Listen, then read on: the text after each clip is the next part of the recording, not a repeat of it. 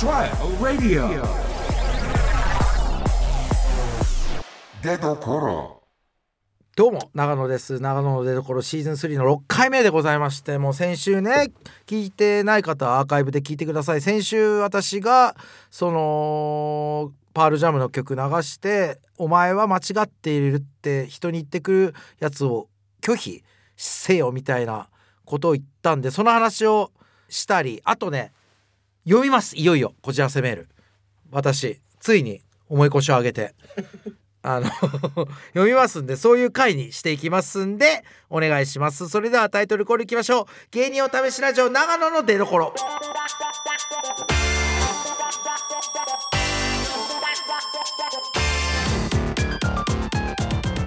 改めまして永野です。芸人お試しラジオ出所。この番組は笑い芸人が新たな魅力の出所を探るお試しラジオです。パーソナリティは2ヶ月超えたりで現在私永野が担当しております。あのね先週話したことなんですけどあのまあまあまあちょっと振り返るとあのパールジャムっていうバンドの「ライフエステッド」って曲流したんですけどそこの和訳が好きでそのお前はすぐ何かがおかしいと言うと。だけどお前はただ自分に厳しすぎるんじゃないかって言って俺は自分の人生をもう二度と無駄にはしないみたいなことずっと言ってる歌なんですけどこれっていわゆる勧誘とかであるじゃないですか「あなた幸せですか?」とか言ってで別に幸せなのになんかそこで疑ってくるとかあとなんかお化けだってそうじゃないですかあの何にもない空見てたら写何にもない写真にしよう写真見てたらこれここの影がって言ったらなんかそう見えてくるじゃないですか。で最初はこの影はただシミだって思う100思ってんのに違うんじゃないか確かにみたいな俺それ全部あオカルトを否定してるわけじゃなくてねあのそれってただの人間の心理をこう動かしてる術だと思うんですよただの。でやっぱねヒロシさんも先週話したブレない方がいいですよとか言ってでブレない方がいいってみんな言うじゃないですか。なんかメッセージ系の人って。ブレない方がいいって言ってくるやつにすら影響されなくていいというかもうだから長野の出所聞いて長野と同じになる必要が一個もないというかだからこうあの洋楽とか好きであの聞いてると言うんですよ。洋楽のミュージシャンとかが。ずっと自分を疑おうみたいなそれで疑うことで高みへと行こうみたいなそういう傾向ってあると思うんですよ。会社とかでも。なんか気づいたことはディスカッションして高め合おうとか言って。俺ねこれ全然お笑いの人のいい言葉一個も言ってないんですけど全部ミュージシャンとかが好きなだけなんですけどもうギターウルフの誠司さんが前言った言葉であこれ同じこと言ったらごめんなさいってところで以前も。もう一回言いますねだとしたら。あのなんかバンドってこう例えば34人いるでしょそれでみんなの調和でやっていくっていうバンドより一つの一人の強烈なエゴが引っ張っていくバンドの方が極端な歌が生まれるみたいなに近いこと言っててそれってなんか本当ものづくりとかそうだしだけど今会社とかもそれをやるとブラック企業って言われるじゃないですか。でもね僕は企業じゃないし個人でやってるから自分の中のブラック企業でいこうかなと思っててそれをまあ会社とかでやるとダメなんでしょうけどでもこれすげえ怒られること言うとさブラック企業っぽいとこの会社ってパワーあるよね。そこの社長がとんでもないエゴイストのとかね消費者にとってはだからやっぱね俺が今年今日言いたいテーマはカムバックブラック企業って感じ。あ停電停電した。びっくりしたびっくりした。今あ大家君が笑ってのけぞったんですね。カムバックブラック企業って言ったらブースが今停電したんでさっきお化けの話したからかなとか思って。違うんですよね。演出でもないですよ大家のなんか余計な。場を暗くしたじゃないですよね。カムバックブラック企業ボンって暗くなりましたけどでねでも本当にそう思っててだからなんていうの実際やったらまずいけどだからいつも心にブラック企業っていうか なんか絶対大事だと思った。ヒロシさんもだったらブラック企業じゃん。ヒロシコーポレーションもある意味。ね？だからブラック企業じゃんって言葉違うから。まあなんかわかるでしょ？この文脈で捉えてくださいね。あのだから僕も自分のやることはブラック企業でいこうってなんでそうなったかじゃあ説明します。ライフエスティットでまあまあ正直ね売れてなかった時とかずっと言われたんですよ周りにそれで大丈夫なのかとかで売れたら売れたでなんか違う気がする顔で言われたりとかで気になるわけですよ。もうこっちもなんか繊細な気持ちがそこにあると。なんかあそうなんかなとか結局そいつのためになんか生きているよ状態になって。じゃあなんかそこは聞かない方がいいということになりました私。だからこれはなんかまあまあまあまあまあなんか何にもねそういうことなく最初から気が強く頑張ってる人と結果一緒っちゃ一緒なんだけどでもこっちはこっちでいろいろ経験を経てそうなりましたね。なんか私に関してはもう50だから人の意見なんか聞いてって死にたくないんですよもう。だからもう今年からブラック企業で行きたいっていうかマジでマネージャーもあの俺に質問は今後しなくていいしただなんか金になる仕事を取ってくればいいだけでお互い高め合うなんて100年早いんですよ。長野様と。本当にいろいろやってきた長野様のいい道をただマネージャーは作ればいいわけでだ固定ね給料ももらえてんだからだから給料もらえてるやつが俺に口出すなってことなんですよ。極端な話。給料もらってるやつがアートを語るなと。やっぱ。まあまあまあでもねほんとねブラック企業はいいと思いますね。心のブラック企業はマジでいいと思いますんで。はい。それでそれこそライフエステートみたいにあなたは間違ってるとか言ってくるやつ出てくるんですよ。生きてると。友達とか周りの人があなたのこと好きだから心配してんだよみたいな。あれはねそういう言って自分のねいいようにしたいだけなんですよ。うーんなんかねなんかその人の言葉が後で分かったとか言うけどいや意外とそれないと思うよなんか僕はさ多分めちゃくちゃ入れたくなったとするじゃないですか顔にタトゥーを。でなんか止めたと例えば普通に働いててね自分が。で確かに入れたらなかなかこうねこう仕事も狭まってくるじゃん。だけど僕はお笑いじゃないとしてね。たらでもで後悔するとするでしょ？僕は5年後「わ入れなきゃよかった」とか言って。だけどそれは本人の問題というかそれなんか周りがたらればで止めることはないと本当に思いますね。もったいないですね人生が。あとそんな送り返し地点とも思わないんで僕50歳ってもう後半終盤かもしれないんですよ可能性が。そこで人の言うことなんて聞いてられないですよ本当に。バカらしい。あれ誰が言い出したんでしょうね人の意見をこう入れて。ああとねどんどんちょっとこれ読まないかもしれないこちら攻めるともう今読もう読もうまでしてたんですけど ちょっと思い出しちゃったんで。それでちょっと話それるけど東村明子先生漫画家のが同郷の宮崎で一個したんですよ彼女が。であの見本っていうんですか？本が送られてきて「丸三角四角」っていう東村先生の小学校時代1985年ぐらいの自伝漫画ギャグギャグっていうか楽しい漫画が送られてきてちょっとねまだ一巻を全部もう俺漫画普段読まないから読めてないけど5話ぐらいまで読んだんですよ。楽しい漫画で。そしたらなんか思い出しちゃって子供の頃はやっぱ自分の子供の頃の一個下の人が書いてる話だからでも東村先生はその土地土地の普通の学校に行ってたと思うんですよ。エリアごとの。でも僕は前も言ったけどその頭がいい学校行ってたんで選ばれしとこでもそっからなんかちょっと違うんですけど読んでても。でもなんかその時の宮崎の風景とか子供の頃ののんきさとかが昭和の。俺なんか芸能界とかに興味持たなかったら宮崎いたかったなって一瞬思っちゃったんですよ。その漫画読んで。そういう感情になんないのに。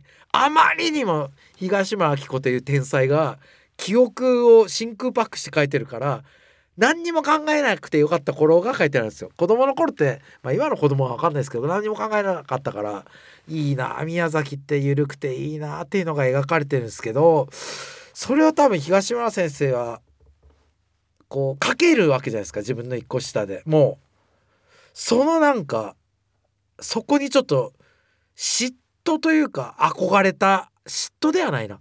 憧れましたね。あもうかけちゃうんだこの人って。で自分は誰に誰に売ったんだっていう喧嘩誰に売ったのかわからない喧嘩を売った手前みたいななんかちょっと道が変わったんだなっていうだからこそ地元に対して愛憎のような思いがあるしあの地元と共にみたいな感じでも来てなかったがゆえに遠く離れたからこそ分かる地元の良さもあるしそういう東村先生的なのは自分がやるかは分かんないけどいいなと思いましたね。東村さんのその地元への距離感っていうかなんかいかにもで使いたくはないけど分かりやすくで言うとうちの事務所のサンドイッチマンとか雷とかが地元をフックアップする感じの盛り上げる感じの芸だけどなんかなんか東村さんの丸し三角四角とは違うんですよ俺の中の感覚は。でもそれは何なんだろうなと思ったらあんま東村さんを僕最初から知らないんですけどきっとあの人もなんか何かに対して自分自身に対してなのかを喧嘩を売ったわけでしょ。で経て経て戻ってきたと思うんですよ一周して。で多分うちのその地元がって言ってる人たちは最初からこうちょっとラッパーっぽいというか地元から来た僕の自分居場所ここだでやってるじゃないですか。サンドイッチマンとかも多分その仙台駅降りる時あなんか5,000をこうね新幹線降りて5,000ポトって押したら「いい5,000円だから置いとけよ」って言って降りていくと思うんですよ。で「わみんな帰ってきたよ」っつってなんか「いつもありがとうね」っつって安い団子とかもあって「おいしいおいしい」とか言ってると思うんですよ。でその後自動販売機でこうなんか買って1万円あ一応販売機というか1,000円入れて100円のなんか買って900円お釣りガラガラガラって言って「いいよその場で置いとけよ」って言って。そういうそうでも人前ではそういくじゃないですか。あなたと共にみたいな。俺全然金ねえのにスタートして帰ったらなんか怖くないですか？そういうなんかちょっとねも漏れましたけどじゃあ最後1個だけ1個だけちょっとすいません。さすがにこちらせメール読ませてください。えー、っとねどれからいこうかな。これあこれいきます。ペンネームもちもちおしさん。長野さんこんばんは。こんばんは。いつも楽しく拝聴しております。突然なのですが長野さんは異性に対して疑いを持ってしまうことはありますか？と言いますのも私は男性に対して毎回不信感を抱いてしまいます。例えばお使いお付き合いしている男性から今会社の飲み会終わったよと連絡が来てももしかしたらこの連絡は嘘で会社の女の子と二次会に行っているのではないかと疑ってしまいます。男性に対しての不信感をなくすためにはどうしたらよいのでしょうか？アドバイスをいただければ幸いです。よろしくお願いします。うーんとねもちもちおっさんの彼がどんな人かわかんないっすけどこういう悩み持ったりする人ってもうその時点で恵まれてる気がしてなんか幸せに生きてきたんだろうな。これはなんか嫌味じゃないよ。あの素晴らしいって意味でですけどねもちもちさんが。マジマジで素晴らしいって意味でなんかこう幸せに生きてきたんだなって感じがちょっと羨ましいですね。うん、よくさ例えばアイドルのコンサートとかにカップルで行く人とかいるでしょ？で応援してますわーとかやってるじゃん。ごめんなさいね。はっきり言うけど意味が分かんないですよ。だって踊ってる人たちの方が綺麗じゃん。ね？俺だったらよ。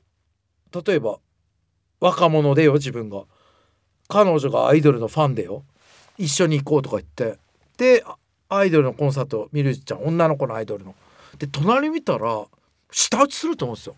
なんか「で？なんだこれ?」って思って「別れ別れよう」って言うと思うのよ。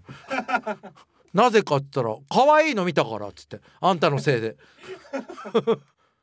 あっちあっちと結婚するまで俺は結婚しねえっていうもん。ぐらいのってなる。でもなあこれ面白い。これ面白いよ。そうなるとよ。俺私はよくいる芸人にと一緒になるよね。わかる？芸人とかタレントってわっけアイドルとばっか結婚するじゃん。僕違うじゃん。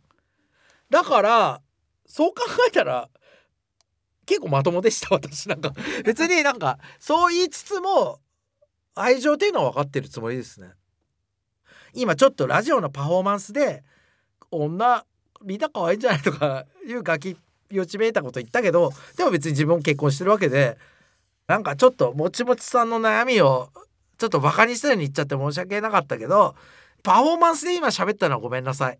だけど今喋ってて気づいたのがそれを芸人とか芸能人のやつって実践してない裏方も含め。裏方も含め。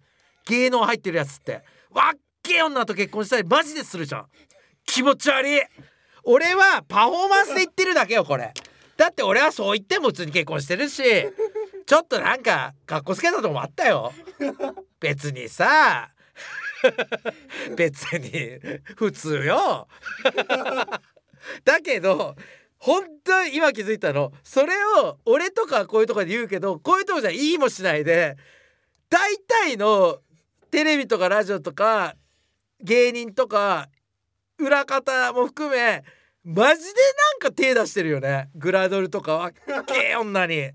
わっけえ女に手出してああいうやつってさ俺のさっきの論でいくとよ。隣こアイドルのコンサート行った子が普通に可愛い子だとするじゃん。でアイドルが A 級で可愛いとして ABC の A で。で A 級お前はあの可愛さではあれだがああれだから A を行くっていう発想じゃん。でもそうじゃないじゃん普通の常識的な人間は。その 普通に可愛いし気立てよかったりそのお互いの価値観とかであれするけど俺は A の人を好きになるのであるっていう考えでの人がいっぱいいるじゃん芸能人って。で結婚するわけじゃん。じゃあ S 級が来たらどうすんのって話じゃん。つまりあいつらってめちゃくちゃ遊んでるでしょ芸能人って。絶対嫁なんてあのその時の性欲でその時のレベル自分の20いくつのレベルで出会えた限界のアイドルでわけでさらに地位とかできたらもっといい女が出てくるわけじゃん。絶対そいつ遊ぶよね。絶対そうじゃんもう。俺のさっきのパフォーマンスでいった仕組みをマジで考えてるわけじゃん。絶対楽しくないよね。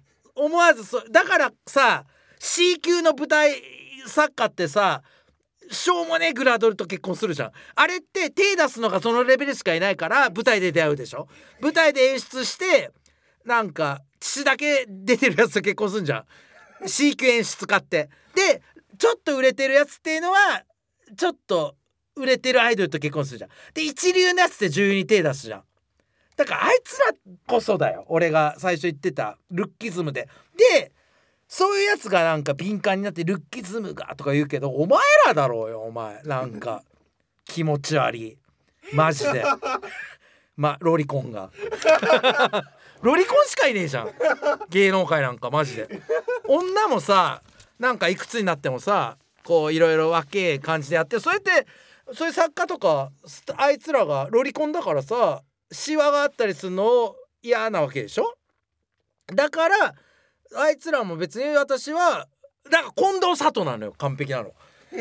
みんなは芸能人の人はあの近藤佐藤さんみたいにあのグレーの髪で突っ張ればいいのよ。本当に。本当前の出てこれでもそれはあるべき姿でかっこいいと僕言ったでしょ。なのに近藤佐藤さん以外の芸能人の女ってなんかスタッフとかパワーある俳優とか芸人とかに負けてなんかこう若作りするからああいうロリコンが絶えないのよね。本当に。ロリコンしかいねえじゃん。ロリコンじゃねえかただの。かっこつけんなよロリコンが。でもそう考えたら芸能界ってすごい場所だよね。だってさそういう芸人とか俳優とかなんとかプロ野球選手何サッカー選手とかいわゆるこう男性として強いポジションにいる人と結局結ばれるんだけどさそういうアイドルとかあれがターゲットにしているのはなんかこうあんまりまあはっきり言ってそういう人たちじゃない男性じゃないですか。そういう人たちを搾取してさか金虫取ってで結局結婚するのはそういう人間として優れてるやつを選んで別に芸人とかもそうだしプロ野球さスポーツ選手だと結婚するわけじゃないですか。だでなんかいるって考えるとなんくだらないよね。なんでそういう人応援すんの？みんな。サッカーのやつを。ちょなんで憧れんの？バカみてえじゃねえ。金落とさなくていいじゃんそんなやつらに。騙されてんだぞお前ら。そういうやつから金取られてさあなたが好きだよとか画面越しに言われてお前好きだったのサッカー選手とかじゃねえかっつってで芸人のやつとかと結婚してさ。でなんかスタッフのやつとかもなんかこうもうあれじゃん。先週行った洗脳と一緒で君はなんかこのままでいいの？とか言って近づいて結局結婚したりとか。なんか本当そういう中でこういうもちもちおっさんも俺以外にあんま出さない方がいいよ。こういう恋の悩みとかバカにされてるだけだよこんな芸能人に送られても。一般の悩みなんか。あいつら。なんへとも思ってねえよ。ロリコンの集まりだから。ロリコンの集まり。ロリコン会。ロリコンの集まり。ロリコンほんとなんかね綺麗事ばっか言うなよロリコンが。マジで。じゃあちょっと気分悪くなったんで。えー、なんか大人の女性で子供の頃かっこいいと思ったティナ・ターナーの「孤独のヒーロー」を聞いてください。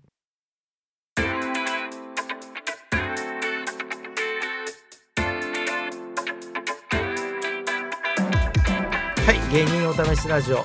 長野の出るこれエンディングです。ほんと気分悪いなんか。あほんとつまんない。なんか気づいてしまって。ほんとそうだよね。なんかね。かね嫌になるもんね芸能人といえば。そこじゃないから自分は売りが。ほんと芸能人のやつの体型とかさこうああいう体型してで劣等感だけ抱かされてスタジオ行って。でそいつらってなんか結局なんか結婚したりするんじゃん。なんかほんとやってらんねえよねこんな 世界。でも俺はその人たちと違ってもうその人たちじゃないものは持ってるんで、まあ、お前ら頑張れずっと。ずっと若いつもりで。やっとけよ男も女も。ね。ずっと若いつもりで。男もね。ずっと少年のようですね。みたいな。で女もずっと綺麗ですね。それしかねえじゃんあいつら。それしかねえじゃん。なめんなよ見た目が悪いやつを。お前ら見た目だけじゃねえかバカ野郎。気持ち悪い気持ち悪いや男もなんかずっと。そんなやついるか？白髪が。陰謀に陰謀に白髪が入ってずっと少年の心のままだった。ら異常者だろそんなのただ。バカ野郎。ロリコンが。気持ち悪い。なめんなよ。俺の顔を。俺の体型を。俺の首の太さを。俺の身長を。ふざけんなバカ野郎。メールたくさんお待ちしてます。メールの宛先はすべて小文字で出どころアットマークレディオ .or.jp、えー、ローマ字ですね。出どころアットマークレディオ .or.jp です。X のハッシュタグはハッシュタグ出どころカタカナでハッシュタグ出どころでお願いします。ここまでのお相手は永野でした。